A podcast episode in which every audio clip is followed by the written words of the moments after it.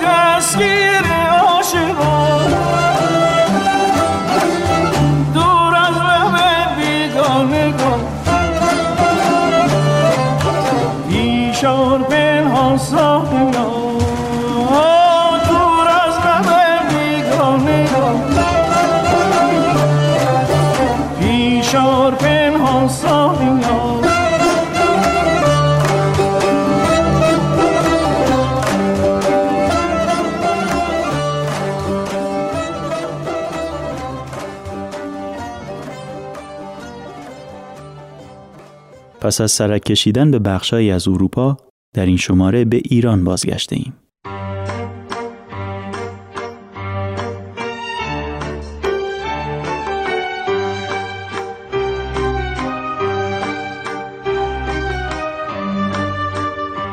ایران کمی قدیمی با متنها و داستانهایی که یا از نویسندگان دهه های پیشین است و یا از خاطرات آن موقع می‌گوید.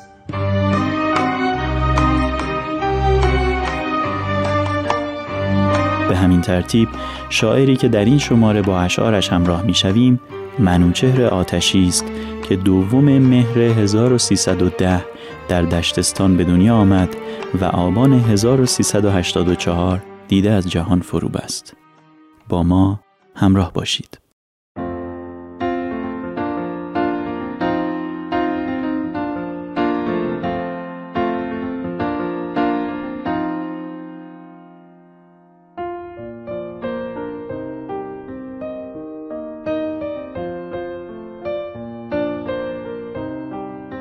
بر کنده تمام درختان جنگلی نام تو را به ناخن برکندم. اکنون تو را تمام درختان با نام می‌شناسند.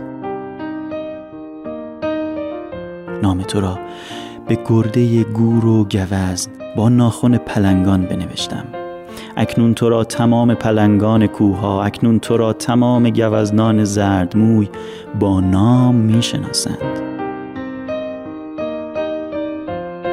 دیگر نام تو را تمام درختان گاه بهار زمزمه خواهند کرد و مرغهای خوشخوان صبح بهار نام تو را به جوجه های کوچک خود یاد خواهند داد.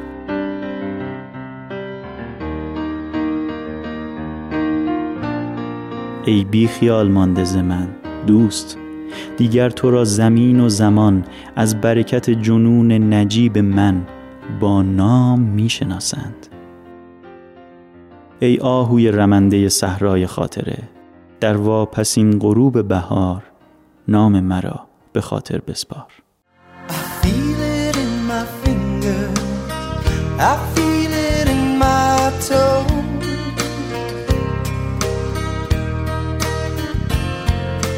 Love is all around me And so the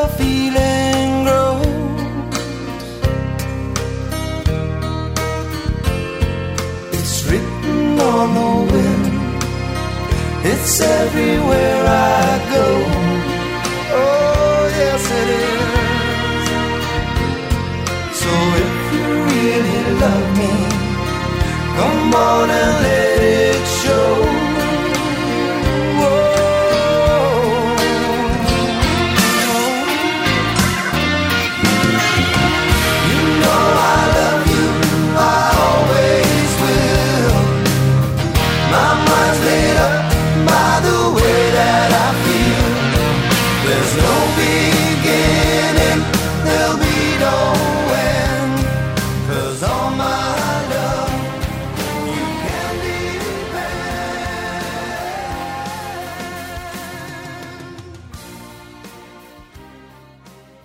محمد علی جمالزاده از قدیمی ترین و ناماشناترین داستان نویسان معاصر است که توانست با استفاده از اصطلاحات آمیانه و قلمی تنازانه توجه زیادی را جلب کند.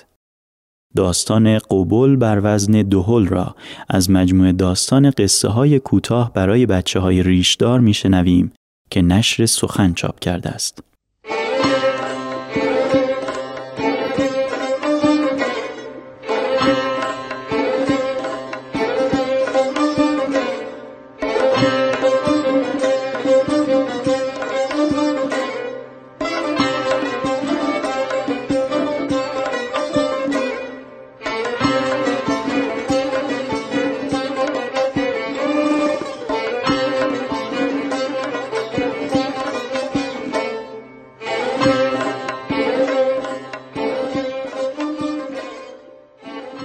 مشهدی علی کلپز در بازار وکیل شیراز پسرک شیطان و باهوشی دارد یازده دوازده ساله به اسم هوشنگ.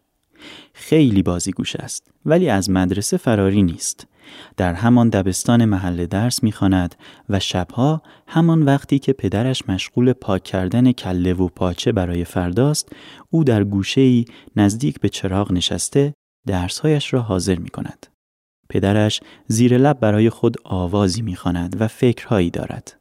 ناگهان صدای هوشنگ بلند می شود که بابا قبول یعنی چه؟ مشهدی علی سر بلند می کند و می‌گوید من چه می‌دانم بلکه همان قبول منقل باشد برای چه می‌خواهی بدانی؟ هوشنگ می‌گوید در درسی است که باید امشب از حفظ کنم چه درسی؟ درس گلستان گلستان و قبول؟ بله در این شعر هر که نان از قبول خیش خورد منت از حاتم تایی نبرد والله من که عقلم نمی‌رسد چرا از معلمتان نمی‌پرسی؟ می‌پرسم اوقات تلخی می‌کند و می‌گوید شما در این کلاس 43 نفرید و همه فضول و چانلق هستید دلتان می‌خواهد مدام از من گردن شکسته سوالهای عجیب و غریب بکنید و سوال پیچم بکنید و تو دلتان به من بخندید. اگر بخواهم به سوالهای شما جواب بدهم فرصت برای درس باقی نمیماند. ساکت بشوید و الا.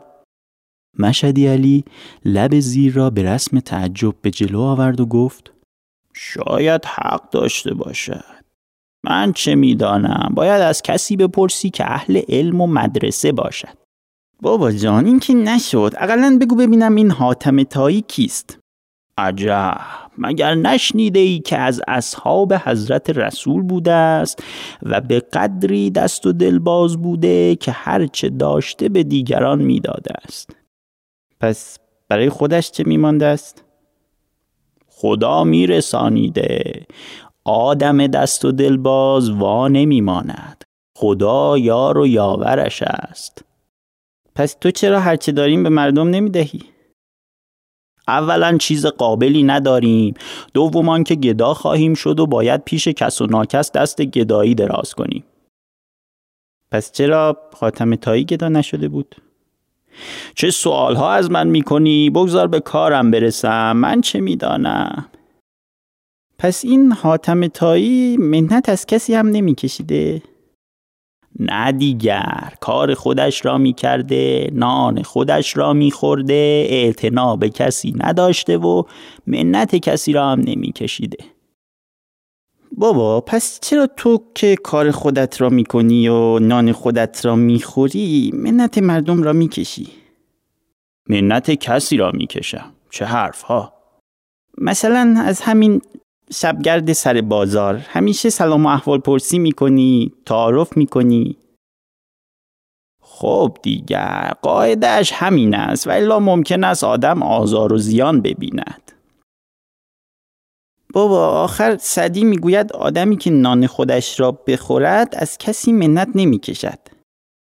شاعر خیلی حرفا می‌زند بشنو و باور نکن. اینها پند و نصیحت است. دنیا رنگ دیگری دارد. صدای شاعر از جای گرم بلند است. مگر نشنیده ای که همین سعدی برادری داشته که از راه بقالی می‌خواسته یک لقمه نان حلال بخورد؟ منت کسی را هم نکشد. ولی از طرف حکومت به زور و زجر به او خرما میفروختند. آن هم به قیمت خون پدرشان.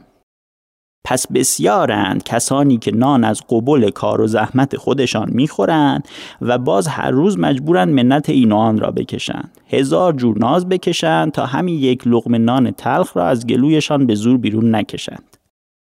فریب این حرفهای شاعرها را نباید خورد. شنیدم داستان همین بقال بیچاره که برادر شیخ سعدی بوده در کتاب سعدی هم آمده است. از معلمت بپرس تا آن را هم یادتان بدهد.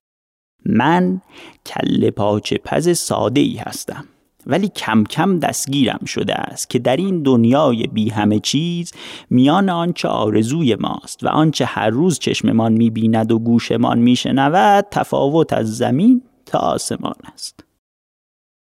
مخلص کلام که سرانجام معنی کلمه قبول معلوم نشد. و همین که مشهدی علی مسئله را با آخوند محله که در حجره ای از حجره های مدرسه مجاور منزل داشت و گاهی استاد کله پس کاسهش را از چند قطعه استخوان و آب چرب پر می کرد در میان نهاد و تحقیقاتی به عمل آمد فهمیدند که در نسخه گلستان که معلم از روی آن درس می دهد کلمه عمل در نتیجه سایدگی بسیار محو شده بوده است و معلم به جای آن قبل تصور کرده بوده است. و هوشنگ که معنی این کلمه را هم نمی‌دانسته است آن را قبول خوانده و باعث آن همه گفتگو شده بوده است.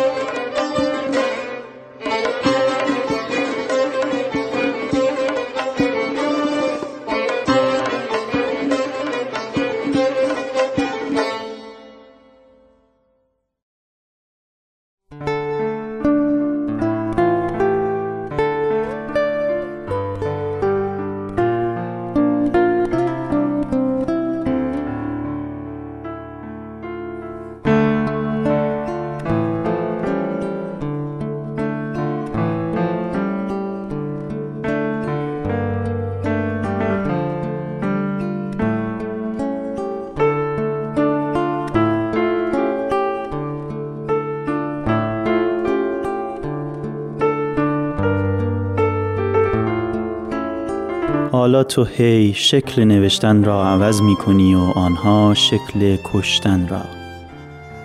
اما همیشه تو کمی عقبی.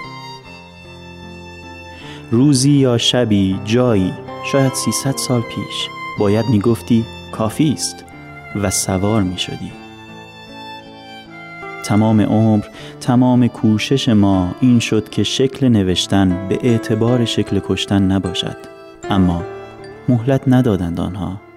سواره آمدند و کشتند و بردند و نرفتند و شکل کشتن را پاسدار شکل نوشتن کردند. اول قرار بود بروند قرار بود بیایند و بکشند و بردارند و بروند اما ماندند و شکل کشتن را تندیس میدان کردند تا زندگی را در اختیار شیوه مردن بر ما شیرین کنند. تا مرگ زیباترین کلام خانگی ما باشد. تا مرگ رمز جاودانگی ما باشد و ما شکل نوشتنش را تمرین کنیم. این را ما من و ابوالحسن و بلقاسم هشدار داده بودیم قبلا و بعد حضرت مولانا. حالا تو هی. شکل نوشتن مرگ را عوض می کنی پیاپی و آنها شکل کشتن را. و من امروز و اینجا می‌گویم کافی است. یک چند نیز. شکل نوشتن زندگی را تمرین کن. روزی یا شبی جایی. شاید دویست سال پیش که ناپلئون پیاده شد کنار ولگا یا دانوب باید سوار می شدی تو کنار عرس. یا اروند در شمال یا جنوب باید On a wagon bound for market There's a calf with a mournful eye. High above him, there's a swallow winging swiftly through the sky. How the winds are laughing, they laugh with all their might. Laugh and laugh the whole day through, and half the summer's night. Donna, donna, donna, donna,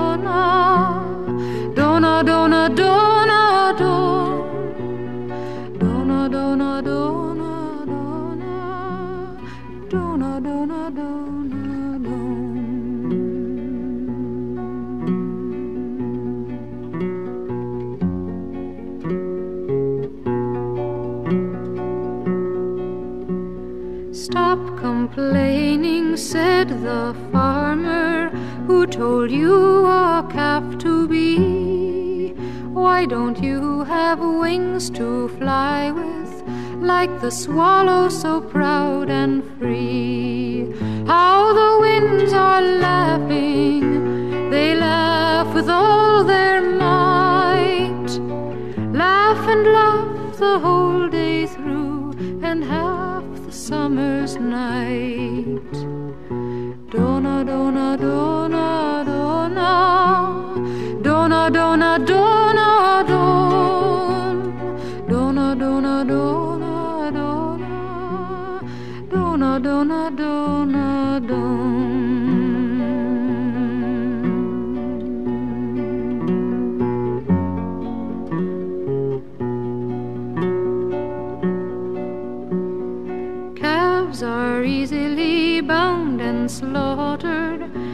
never knowing the reason why. But whoever treasures freedom, like the swallow has learned to fly. How the winds are laughing,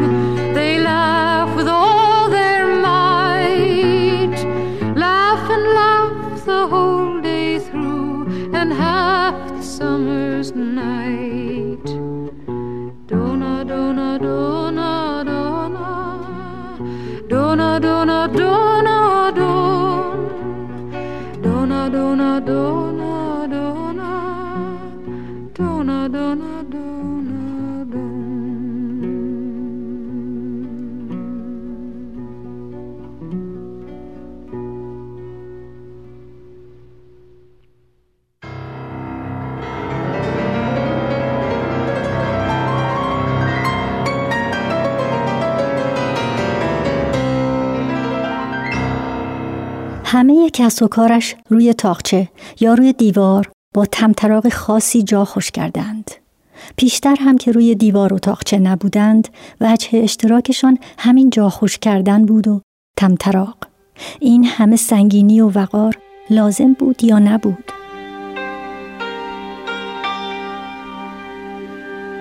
درست است که نمی‌داند اما لازم هم نیست کسی از این ندانستنش سر در بیاورد آخر به درد چه کسی می‌خورد؟ دانستن اینکه زیر سنگینی بار این رخوت سرای پرنخوت بی سلاح نشسته تا به وقتش او هم بشود عکسی روی تاقچه را می‌گویم؟ سختتر که می‌داند دستی نیست که بیاویزدش به دیوار یا بگذاردش روی رفه. خودش و هرچه که متعلق به اوست میماند روی زمین یا همین صندلی سنگین.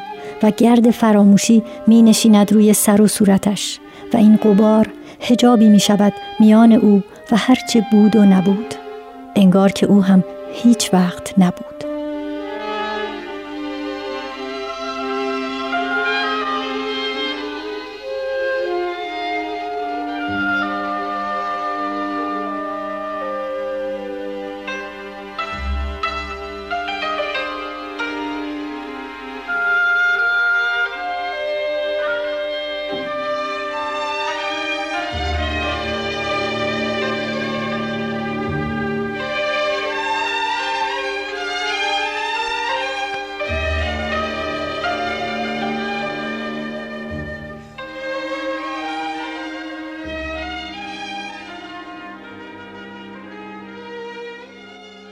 گاهی میان تاریکی های پر ازدهام ذهن صحنه ها جلوی چشمش سریع اما بی انتظام رژه می روند.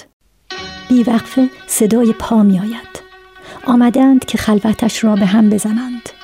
صداها بی امان توی کلش می پیچند. نجواها، خشخشها، پا می کوبد روی زمین که صدا و منشأ صدا و هر چه که هست از بین آن همه گرد و غبار بنشیند خفه شود برود بترسد. هر چه می شود بشود فقط نباشد. مثل همه آن برو و بیا و دبدب و کپ کپ که در دالان روزگار نشست و اثری از بود و نبودش نماند جز یادی. اثری خفیف از پس خاطره ها که گاهی کسی بگوید فلانی جاه و جلالی داشت و بی آنکه آهی بکشد از جور روزگار از کنار آن همه عظمت به سادگی رد شود. باری گهی پشت به زین و گهی زین به پشت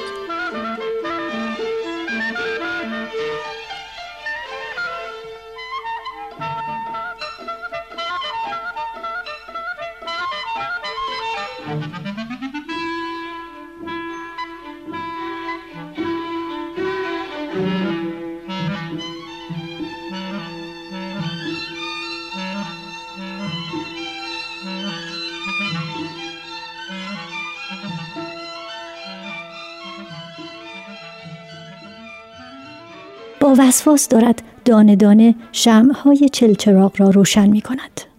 خودش؟ او؟ آن یکی دیگر؟ یادش هست یا نیست؟ توی حال خودش نیست. تبدار شده. پشتش عرق کرده. فرو می رود توی تخت و با دستهای سرد نوازش را شروع می کند که گرما بگیرد. صدای قصه خوابالودش می کند. دارد توی حیات راه می رود. هیاهوست قبار است. صداست. اشتباه نمی کند. صدای شلیک است که می آید از جا پریده و دورو برش را نگاه می کند. زن لوندتر از همیشه روبرویش از پله پایین می آید شانه های کمی لخت موهای ریخته روی صورت چشمهای از پشت عینک خمارتر و طره های مو گویی اعجاز می کنند. دست می کشد روی پوستش. سایهی تکان می‌خورد. صرفه امانش را بریده. چشمهاش سوسو می‌زند. سایهی تکان می‌خورد. توی خودش فرو می‌رود.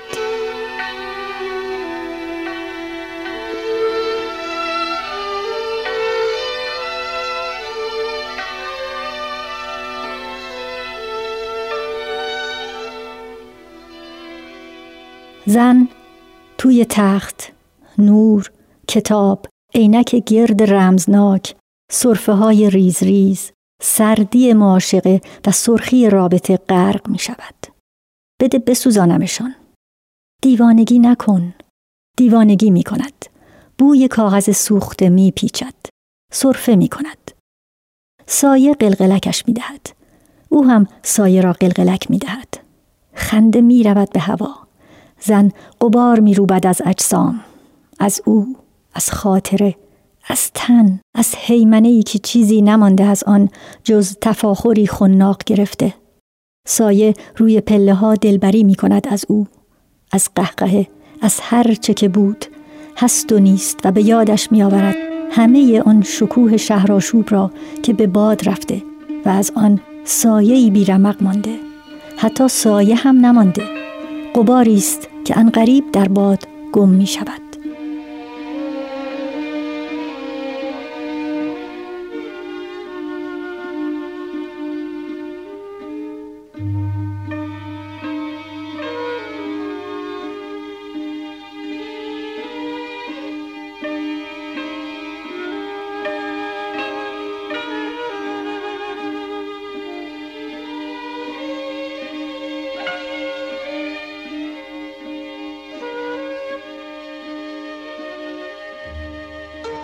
دست کرده توی جیبش و چند تومانی به وفادارترین کس میان آدمهاش دشت کرده.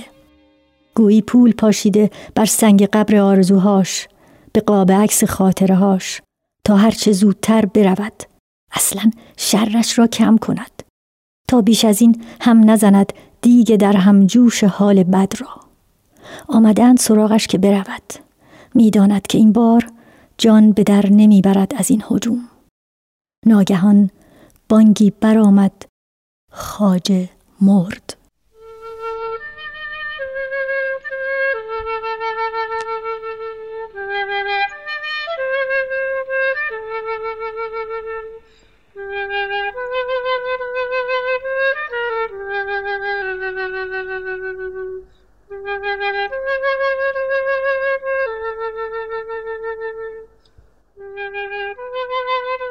شازده احتجاب خوش اقبالترین اثر هوشنگ گلشیری است. متن خوانده شده تنها برداشتی از متن اصلی. بخوانیدش و لذت ببرید.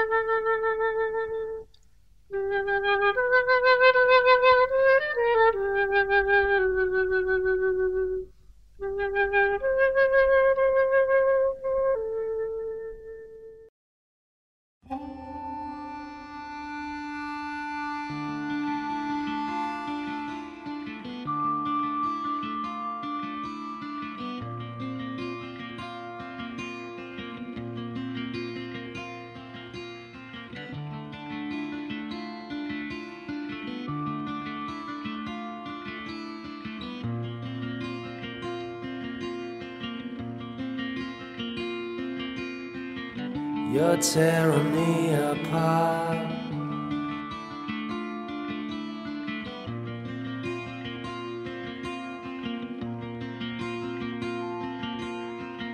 Crushing me inside.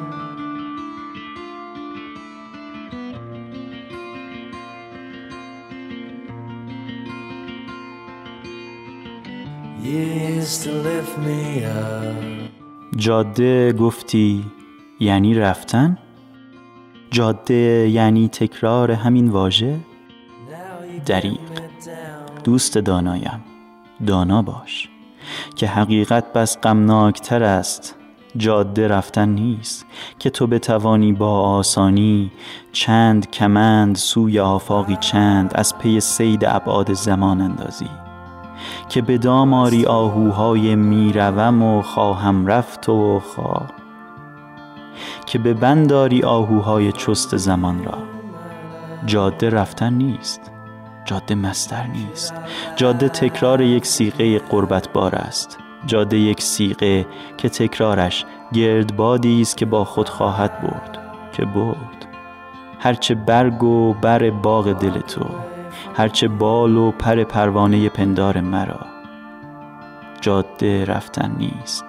جاده تومار و نواری نو جوباری جاده یعنی رفت.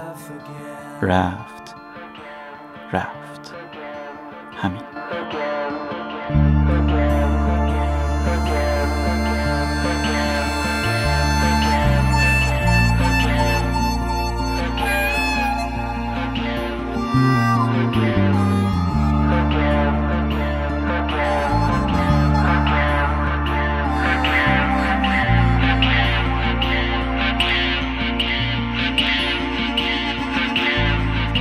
You're killing me again.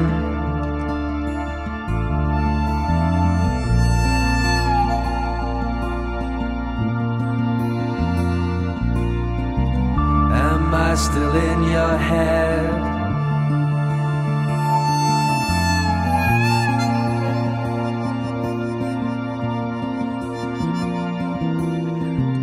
You used to light me up.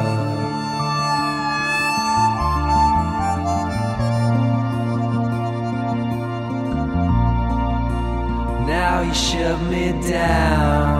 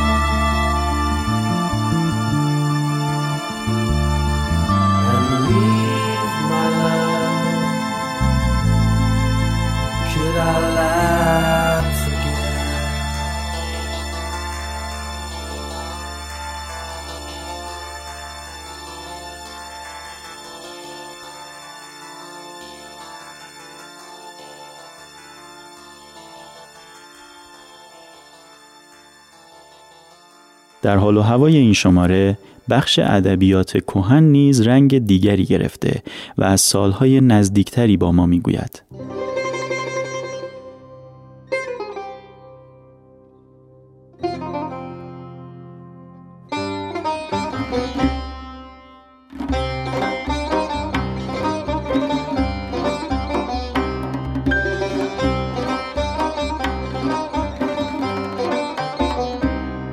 کتاب پنجلدی تهران قدیم نوشته جعفر شهری نویسنده و پژوهشگر تاریخ است که به حال و هوای تاریخی تهران در جزئیات و زندگی روزمره مردم می‌پردازد.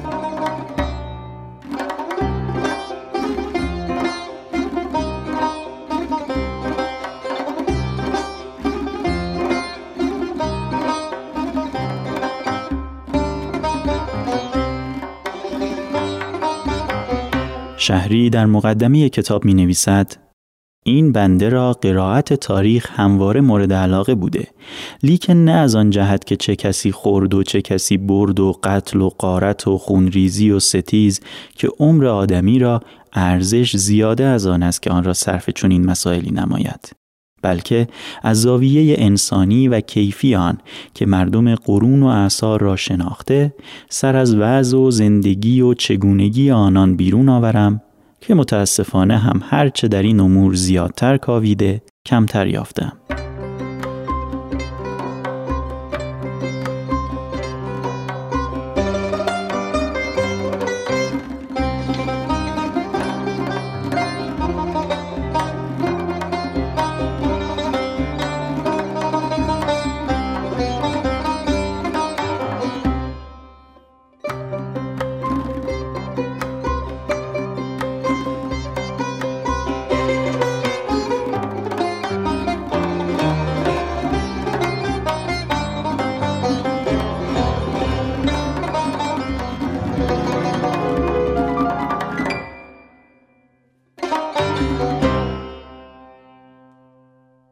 وی در ادامه می نویسد می توانم با قوت قلب به خواننده اطمینان بدهم که مطالب کتاب کلمه دور از واقعیت و حقیقت نبوده همانهایی است که بوده و شده. ملموساتی که یا خود در جریان مستقیم آن بوده یا از افراد و منابع کاملا موثق به دست آورده در صندوقچه امین سینه ضبط و یادداشت کردم و خواننده می‌تواند به آن مؤمن بوده با خاطری آسوده از آن کسب اطلاع نماید. در این قسمت بخشهایی از توصیفات شهری را در مورد تکیه دولت و حال و هوای آن در ایام محرم دوره قاجار خواهیم شنید.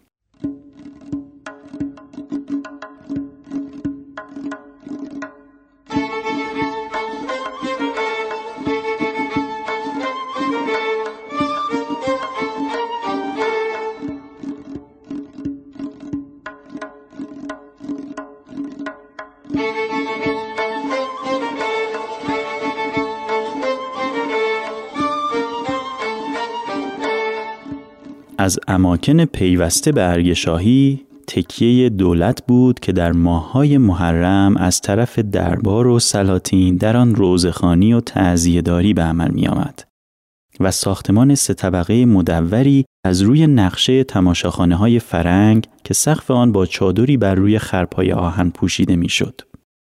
در این مکان از اوایل سلطنت ناصرالدین شاه همه سال خانی و روزخانی برقرار می‌شد تا اوایل سلطنت پهلوی که کم کم به تقلیل و تعطیل انجامید.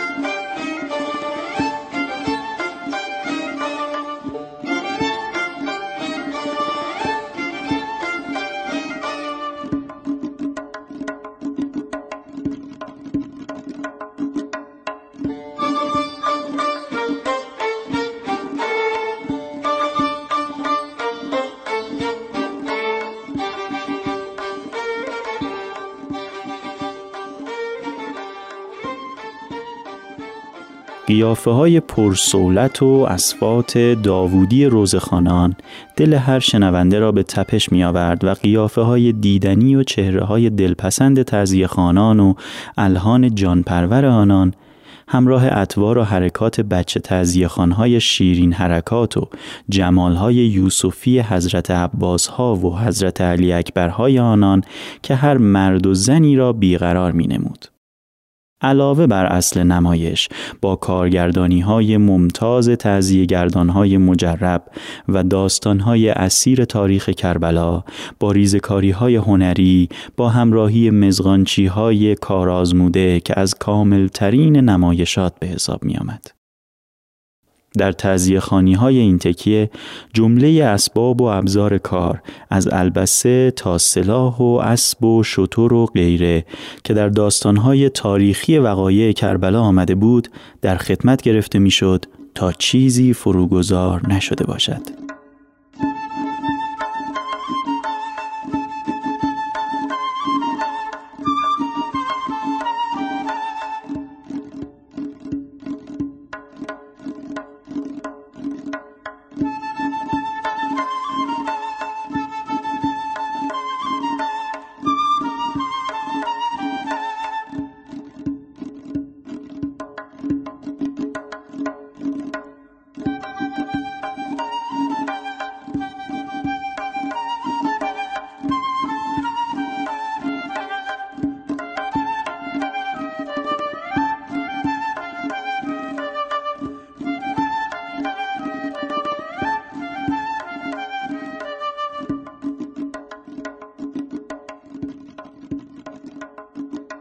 لازم به توضیح است که تشکیل روزه و تعذیه خانی های آنچنانی نه به خاطر دین و عقیده و مذهب و امام حسین بود که اینها در درجه دوم اهمیت قرار گرفته بلکه مسائل زیر بود که باعث آن می گردید. یک سیاست کلی دولت در جلب نظر مردم با تظاهر به دینداری که هیچ وسیله ای به مانند آن تحبیب قلوب نمی نمود. دو غلبه و نفوذ روحانیون که سلاطین را جهت حفظ تاج و تخت و بقا وادار به قبول خواسته های ایشان می کرد. سه عقاید مذهبی مردم و عقیده آنها به خاندان علی علیه السلام که خواسته های علما را قوت می بخشید. چهار لزوم وسایل تفریح و سرگرمی برای مردم که در محدودیت مذهبی زمان برایشان جز روزه و تعذیه وسیله دیگر به نظر نمی رسید. و پنج محرومیت عامه از هر گونه وسایل و اماکن لحو و لعب و عیش و طرب که این امور را جانشین آن ساخته در آخر مسلحت عمومی سلاطین قاجار و راهنماهایشان در جهل و بیخبری مردم که حفظ بقای ایشان می نمود. روز تعذیه های مستمری که می توانست روزان و شبان مردم را در خود مستحیل داشته روز و هفته و ماه و سالشان را با داستانهای وقایع کربلا و دیگر وقایع مذهبی مشغول داشته از هر اندیشه دیگر معاف بدارد. و نوح سرایی ها و صحنه سازی هایی که شمر و خولی و سنان و زد و خوردهای آن و عباس و جعفر و غیره را با اعدا در کربلا که می توانست هیجانات درونشان را از سختی و تنگی و قحط و غلا و فقر و فشار و زور و ناامنی و دیگر ناراحتی ها و نارضایتی ها فرو بنشاند. باری این گونه مجالس جز از جنبه مردم فریبی و ریشخند و وقت کشی و مهار و ساکت داشتن و رفع توقع مردم انجام نمی گرفت و همین بیعقیدگی به اصل قضیه بانیان و برپادارندگان آن نیز بود که عزادارانی را هم به مجلس خود می‌کشید که جز قرض تماشا و التزاز از تعذیه خانان خوش سیما و استماع آوازهای خوش آواز خانان و کسب فیض از ساز و نواهای موزیکچی های آن قرض و منظور دیگری نداشته باشند. همراه بسا پلیدی هایی که به نام ازاداری به انجام رسانیده در مناسب ترین نقطه مانند تکه دولت که این امور را تکمیل می نمود.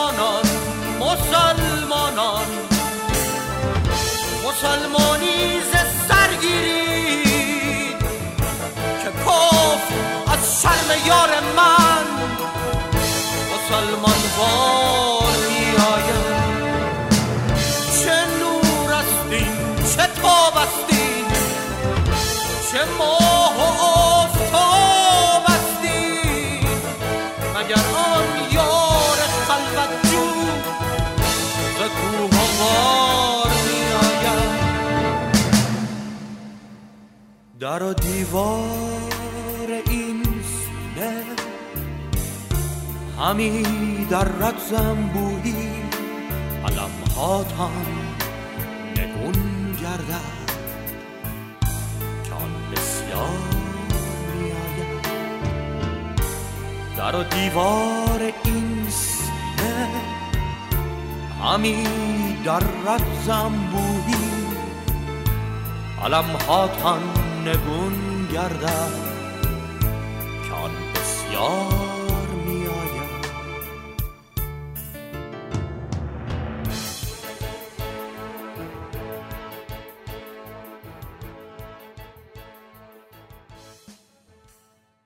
دیگر اگر بگذارندی نیست گیتی را به صوت بوسه و پندار بیدار خواهیم داشت.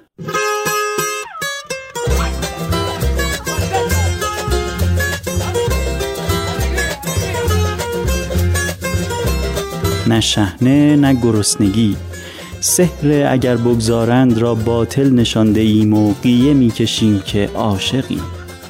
گیتی را به زهر بوسه و رویا مدهوش کرده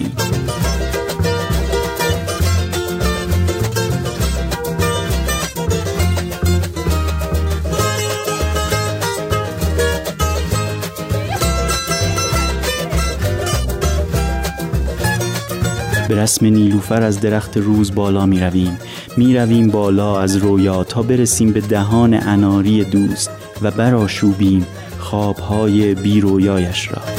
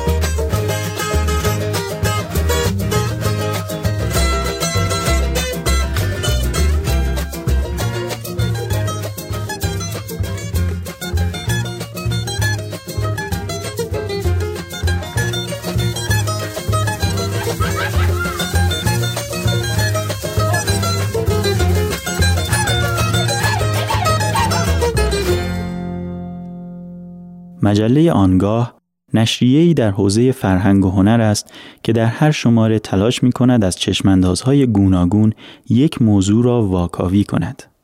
شماره سوم این مجله تابستان 1396 با عنوان پیکان رفاقت پنجاه ساله منتشر شد. از این شماره متنی را به قلم بنوشه فرحت میشنویم که از نارنجی پیکانی خاطر انگیز می‌گوید.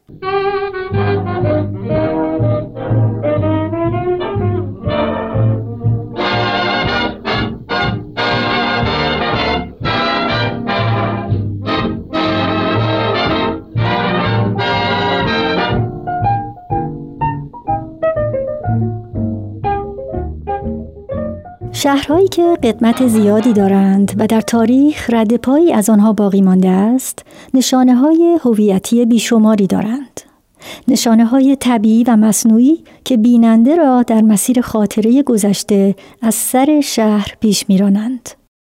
تمرکز بر حفظ و یا ایجاد و تقویت این نشانه ها در شهر باعث به وجود آمدن هویت جمعی برای آن خواهد شد. بی تردید این ماجرا پا به پای خاطره جمعی از مکان پیش می رود و علاوه بر تقویت حس تعلق شهروندان به محل زندگی خود در جذب گردشگر نیز بسیار مفید خواهد بود. در شهرهای بزرگ نقش موثر حمل و نقل عمومی در یادآوری مکرر این هویت و زنده کردن نام شهرها اتفاق خوشایندی است. به محض دیدن یکی از این موکب ها مانند تاکسی های سیاه و اتوبوس های دو طبقه قرمز رنگ لندن و یا تاکسی های زرد رنگ نیویورک شهر در ذهن تدایی می شود. تهران هم از همین دست شهرها بود. تاکسی های تهران نارنجی رنگ بودند. یک نارنجی تند و دلنشین. پیکان های نارنجی که هویت شهری داشتند و همه جا دیده می شدند.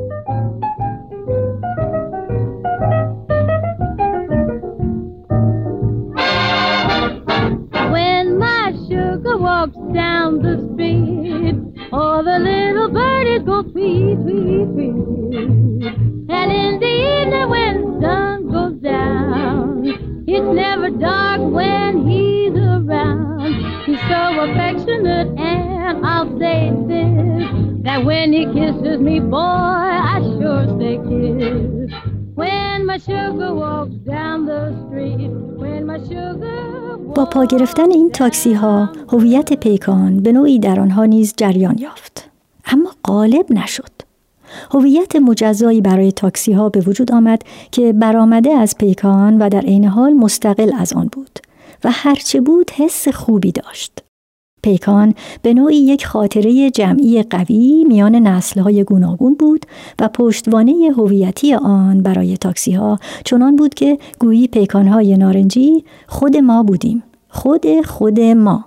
زندگی هایمان مایی که برای رفتن به یک سیزده به در با دختر خاله ها و پسردایی ها پنج شش نفره شانه به شانه داخل صندوق عقب پیکان خاندایی می نشستیم و پاهایمان را از صندوق بیرون می انداختیم و می خندیدیم و آواز می خواندیم تا به مقصد برسیم. گاه کنار یک غریبه یا آشنا دو نفری روی صندلی جلوی پیکانی نارنجی رنگ می نشستیم و به سمتی می رفتیم. ماشین همان ماشین بود. دقیقا همان. با آن سندلی های روکش چرم دکمدار که شبیه مبل بود. با آن سردنده شیشه‌ای که دو عدد گل قرمز رنگ داخلش داشت. با همان آویز آبی رنگ چشم نظر پشت آینه جلو. فقط رنگش عوض شده بود. نارنجی بود و این بار ما را به جای سیزده به در به کلاس درس، خانه و یا محل کار می برد. اما از یک جایی ناگهان این جریان پیوسته همان تاکسی های نارنجی را می گویم. گسست و همه چیز از دست رفت.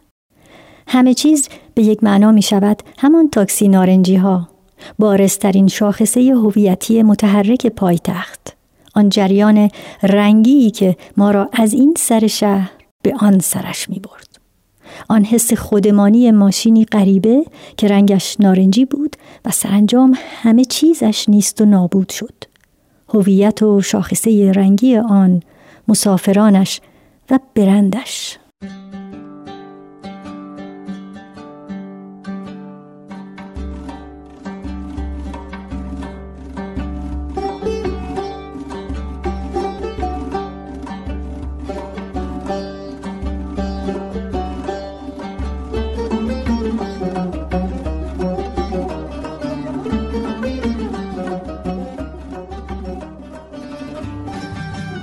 ابتدا تاکسی ها چند دسته شدند و هر دسته نواری رنگی روی کاپوتشان داشتند. البته هنوز پیکان بودند. با این تصمیم به ظاهر قرار بود نظم و نسق بگیرند. این گونه که نشد هیچ نوعی من و تو هم میان رانندگان به راه افتاد. انگار این نوارهای ساده یا چهارخانه روی کاپوت قلمروهایی را مشخص کرده باشند. خطی و گردشی. من و تو. تویی که حق نداشتی در ایستگاه من پارک کنی و من که حق نداشتم مسافر تو را سوار کنم. بعد سمندها آمدند. سمندهای زرد رنگی که نسبتی با پایتخت نداشتند. به اسم نوسازی ناوگان حمل و نقل شهری پیدایشان شد مراکز اسقاط را به یک بار نارنجی کردند و خود در شهر ماندگار شدند. بعد یک مرتبه تاکسی های هیبریدی سر و کلهشان پیدا شد. انگار تنها روزن نجات یافته از سونامی اشرافیت را پیدا کرده بودند و این تاکسی ها را برای پر کردن آن روزنه روانه پایتخت کردند. خب درست که آلودگی کمتری دارند و برای هوای شهرمان خیلی خوب هستند. درست که سندلی هایی به قایت راحت دارند و کمک فنرهایی به شدت همراه و امکاناتی متفاوت. اما برای مسافر خسته ای که عرق ریزان زیر آفتاب هلاک شده است و برایشان دست تکان می دهد نگه نمی دارند. برای من که دیرم شده است و دوان دوان در میانه خیابان به دنبال تاکسی هستم نگه نمی دارند. این موکب های اشرافی مسافران خودشان را دارند. چونو که می روی آی چونو که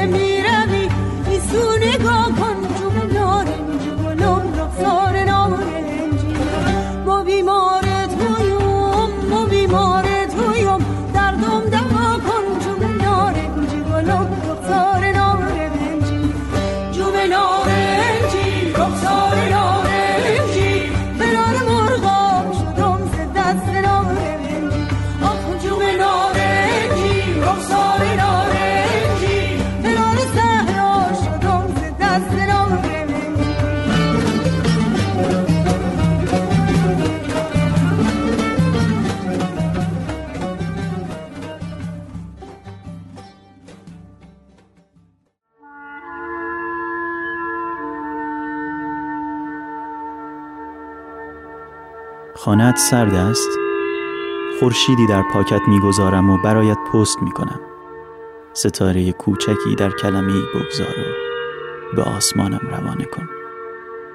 بسیار تاریکم.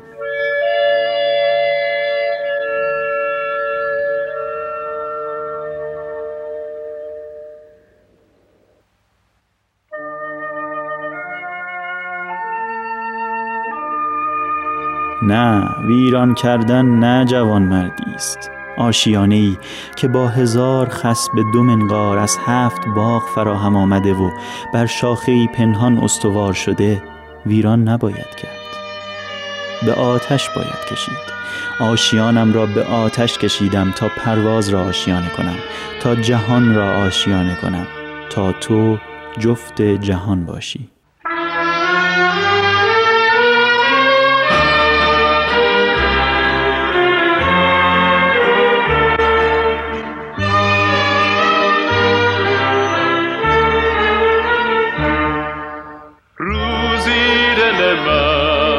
توهی بود و غریب. از شهر سکون به دیار تو رسید. در شهر صدا که پر از زمزمه بود. تنها دل من قصه مهر تو شنید. چشم تو مرا به شب خاطر بود در سینه دلم از تو با یاد تو تبید در سینه سردم این شهر سکوت دیوار سکوت ز صدای تو شکست. شد شهر حیاهو این سینه من.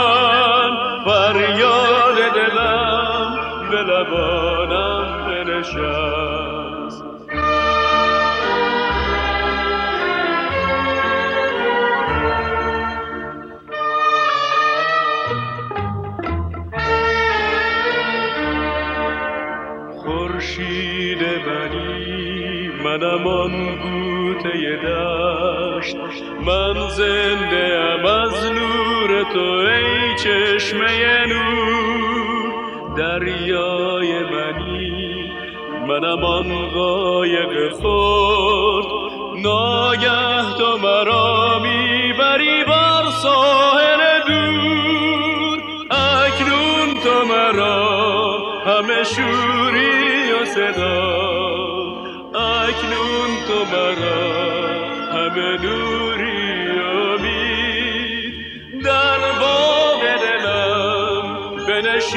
بار دگر. ای پیکر تو چو گل یاس سفید در سینه سردم این شهر سکوت دیوار سکوت ز صدای تو شکست. شد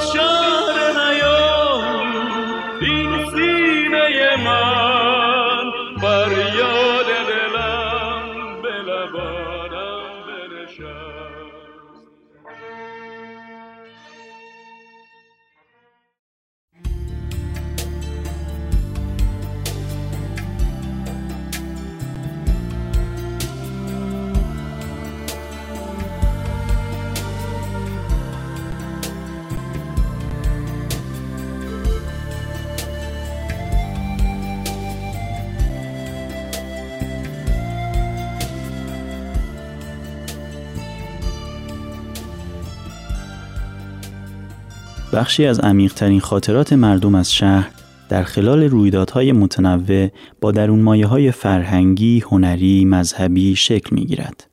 اتفاقهایی متنوع که افراد را به هم نزدیک می کند و این حس خوشایند را در پی دارد که در سرنوشت شهر سهیم هستند.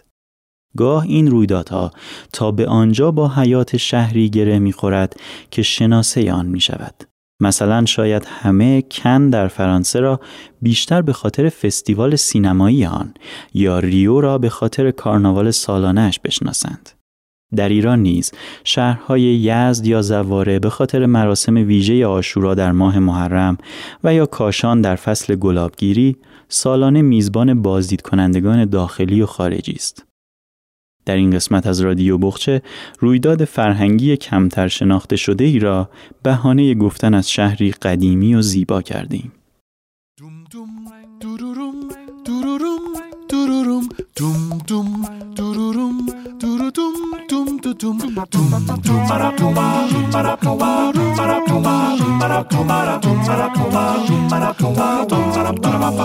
شیراز. شیراز شیراز میگن نازه واسه آفتاب جنگش.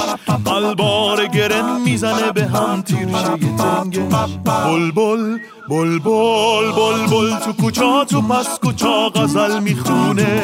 شعرهای تر حافظ میریزه از سر چنگش شیراز شیراز شیراز شیراز شیراز شیراز میگن ناز. شیراز شیراز شیراز.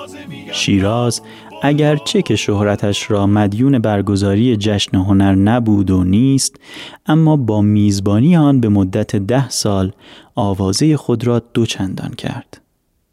برگزار کنندگان جشن هنر همزمان پیشگامانی را به جشنواره های معتبر خارجی در سرتاسر دنیا و دور افتاده ترین نقاط ایران فرستادند و نقالان گروه های موسیقی دسته های کوچک تعذیه و خیمه شب را از سرتاسر ایران برای اجرا در کنار معروف ترین گروه های نمایش و موسیقی اروپایی آسیایی به شیراز آوردند.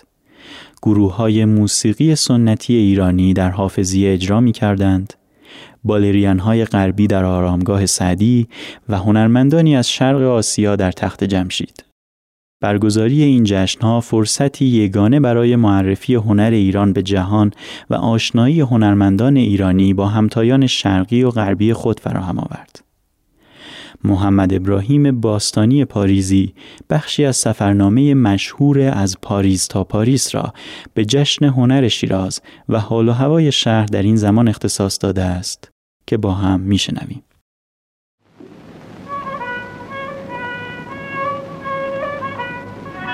Shiraz is a gentle provincial capital in southern Iran. Two and a half thousand years ago, The mountains around it were the heartland of an empire that stretched from India to the Mediterranean. In them lie the vast ruins of Persepolis, once the Versailles of its kings.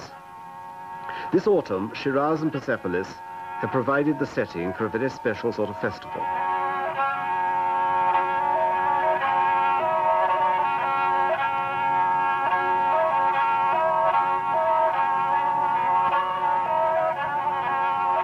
قرار بود صبح دوشنبه 20 شهریور به شیراز پرواز کنیم ولی به عصر موکول شد.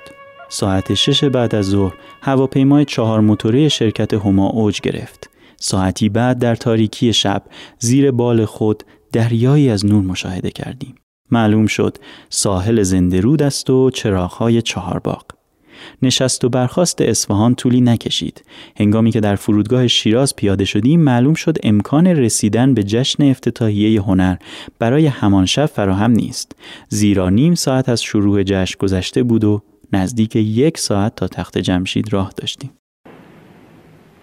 For centuries, ancient Persia was the main bridge between East and West. Present-day Iran still looks in both directions. Artists and visitors arrive from all parts of the world.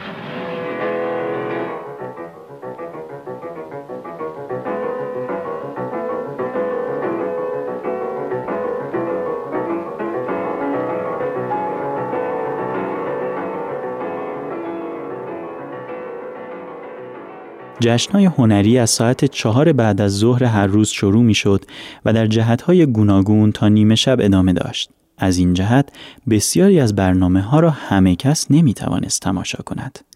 مگر اینکه به جای 24 ساعت 48 ساعت وقت داشته باشد یا به جای دو چشم از چهار چشم استفاده کند. نمایشگاه نقاشی و چایخانه حافظ و نمایشگاه کارهای دستی نیز ساعتها وقت بینندگان را به خود مشغول می داشت.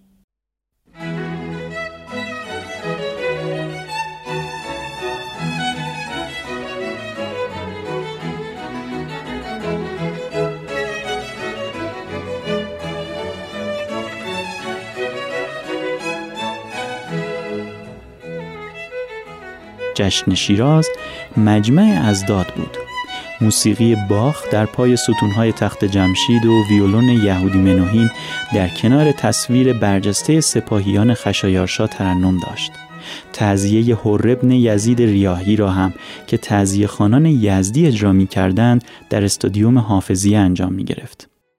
از غذا این تعذیه بسیار جالب اجرا شد.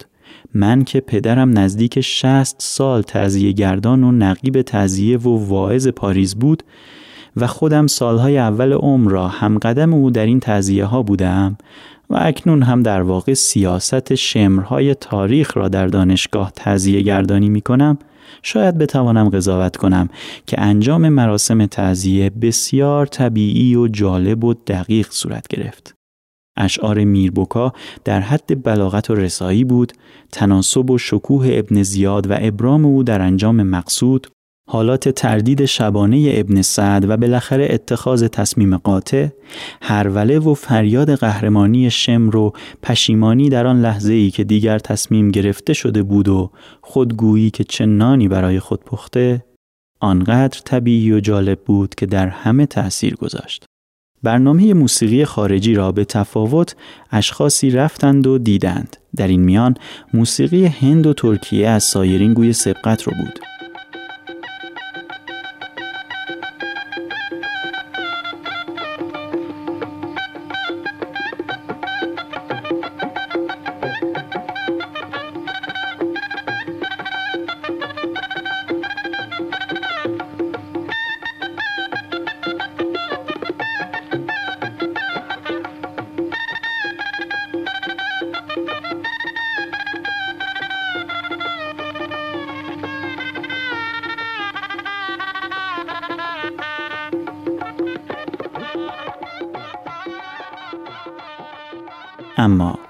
موسیقی ایرانی در حافظیه و در ساعات آخر شب شکوهی دیگر داشت.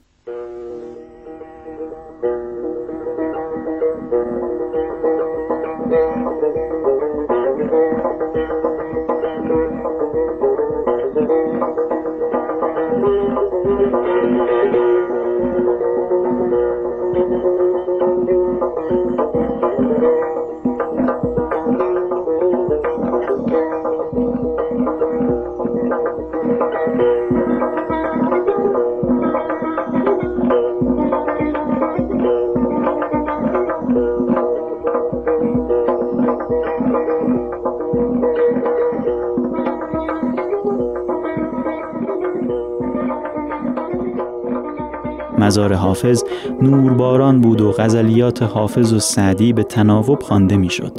اطراف حافظیه را دور تا دور مشعلهایی افروخته بودند و بوی گلهای رازقی و اطلسی اطراف را گرفته بود. قوامی در اجرای برنامه های خود کاملا موفق بود خصوصا آن شب که در پرده چهارگاه این غزل نازنین را رندانه و به آوای گرم خواند. خوشتر ز عیش و صحبت و باغ و بهار چیست؟ خوشتر ز عیش و صحبت و باغ و بهار چیست؟ ساقی کجاست؟ گو سبب انتظار چیست. هر وقت خوش که دستت مقتنم شما. کس را وقوف نیست کار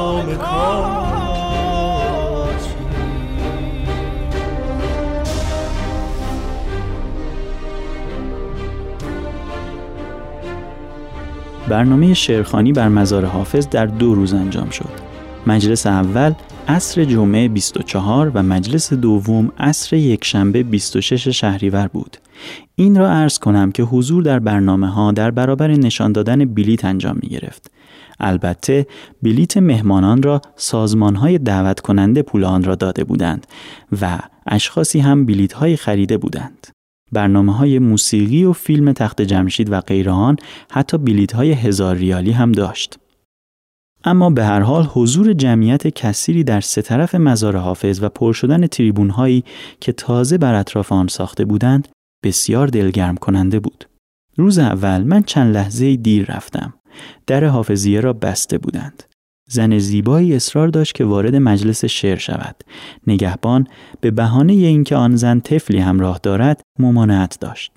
من شاهد بودم که قریب رب ساعت کشاکش لفظی و بیانی و بالاخره تندی و بگو مگو بین زن و پاسبان در گرفت. همه گونه تعهدی را حاضر بود بدهد که به مجلس راهش بدهند. جمعیت پشت در جمع شده بود. اصرار طرفین مایه تعجب همه شد. من بیش از سایرین متعجب بودم. تعجب از این که زنی با چنین مایه جمال به جای اینکه به سینما برود یا گردش کند یا به خانه خیش بازگردد روب ساعت حاضر شده است این همه مجادله و ایستادگی و خواهش و تضرع انجام دهد. برای چه؟ برای اینکه برود و چرت و پرت جمعی که خود را شاعر می‌دانند گوش کند. بنده چون خودم را اهل بخیه می‌دانم هرچند در این مجمع شرکت زبانی نداشتم بلکه شرکت سمی و بسری داشتم. خیلی خوشوقت شدم که هنوز هم شعر چون این طرفدارانی دارد. البته ظاهرا چون این منظره ای را تنها در شهر شیراز می توان دید پیوند بسته به مویست هوشدار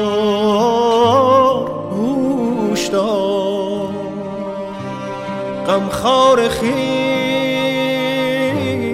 باش و غم روزگار چیست؟ مستور و مست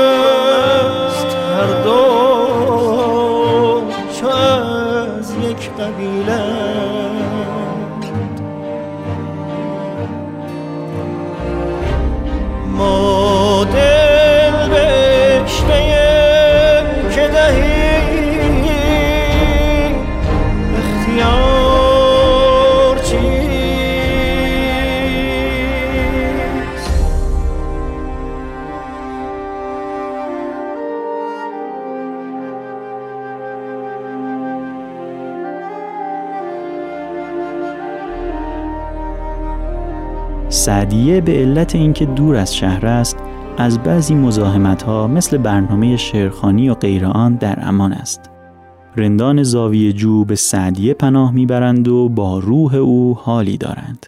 یک روز صبح به سعدیه رفتیم و پنج ریال دادیم و حوز ماهی را هم دیدیم. در واقع روی آب سعدیه را کاشی کرده و در گذاشتند و پنج ریال ورودیه می‌گیرند. قنات پر از ماهی است. ظاهرا از نانهایی که مردم با آنها می‌دهند اینقدر درست شدند. دو سه سال پیش در مجله یغما در مقاله اقلیم پارس من پیشنهاد کردم که این شعر سعدی را بنویسند و در کنار این پایاب نصب کنند. خوشبختانه در بالای آن جای کتیبه هست. باز پیشنهاد می کنم که غزل معروف سعدی یادتان نرود که گفت بسیار سالها به سر خاک ما رود که این آب چشمه آید و باد سبا رود من حتم دارم که این شعر را سعدی برای سنگ قبرش گفته و بر لب همین آب گفته و وصیت کرده هم اینجا دفنش کنند و بر مزارش بنویسند من حتم دارم جشن شیراز ده روز ادامه داشت و ما بیش از هفت روز آن را نتوانستیم بمانیم. از جهت جا و مکان البته بعضی از مهمانان راضی نبودند. زیرا غث و سمین در کار بود و از پارک هتل تا کوی تازه ساز تفاوتها داشت. ولی پذیرایی روی هم رفته گرم و یک نواخت و در سلف سرویس بود که شاه و گدا همه از یک سفره غذا خوردند. سر ارادت ما و آستان پیر مغان که جام می به کف کافر و مسلمان داد. ما با هواپیمای جت روز دوشنبه بازگشتیم و شنیدیم آقایان حبیب یغمایی و فریدون مشیری روز سهشنبه وقتی قیافه هواپیمای داکوتای جنگی کوچک را در فرودگاه دیده بودند فسخ عزیمت کرده و با اتوبوس راه افتادند و روز بعد تهران رسیدند.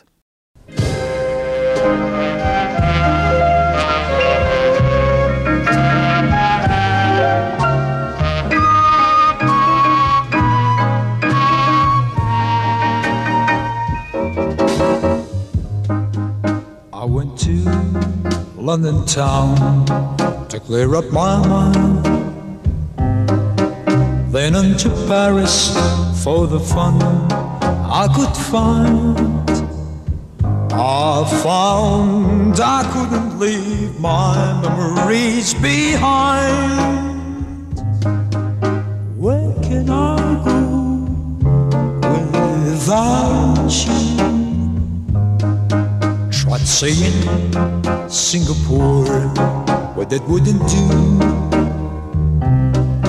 I went to Vienna, but I found you there too. Even in Switzerland, your memories came true. Where can I go without you? سپاسگزاریم که در این شماره نیز همراه ما بودید. با آیدی BOGH underline CHEH می توانید در اینستاگرام، تلگرام و توییتر با ما در تماس باشید. با شعری به نام چهره ایرانی از منوچهر آتشی این شماره را به پایان می رسانیم. همیشه شاد باشید.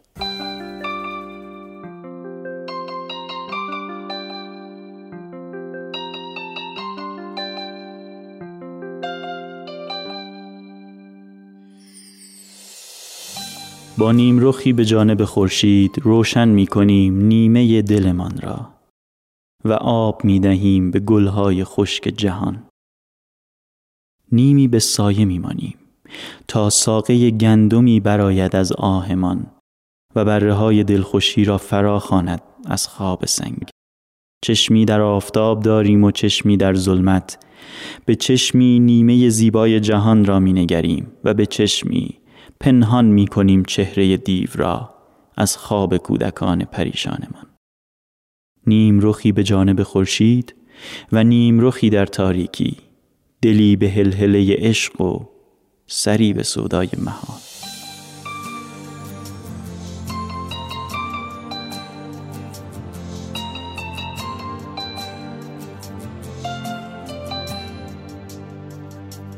من برای تو می‌خونم. هنوز از این ور دیوار. هر جای گریه که هستی خاطره ها تو نگهدار. تو نمی‌دونی عزیزم حال روزگار ما رو توی ذهن آینه بشمار. تک تک حادثه ها رو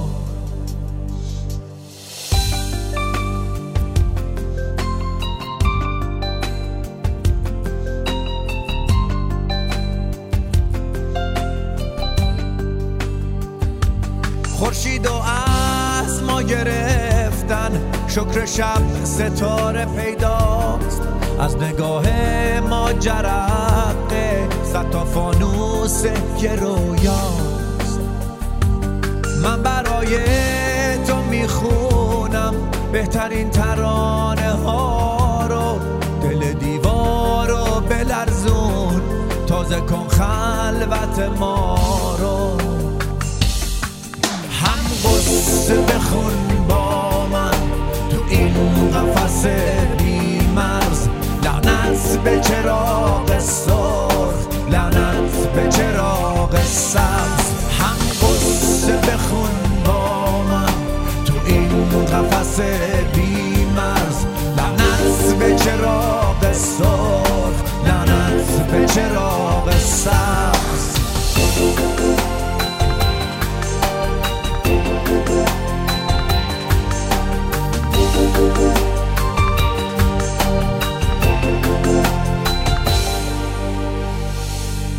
برای تو می‌خونم.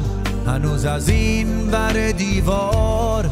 هر جای گریه که هستی خاطره ها تو نگه دار تو نمی‌دونی عزیزم حال روزگار ما رو توی ذهن آینه بشمار.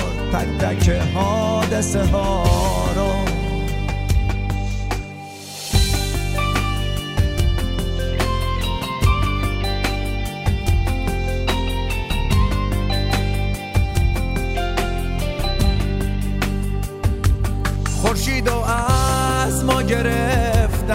شکر شب ستاره پیداست.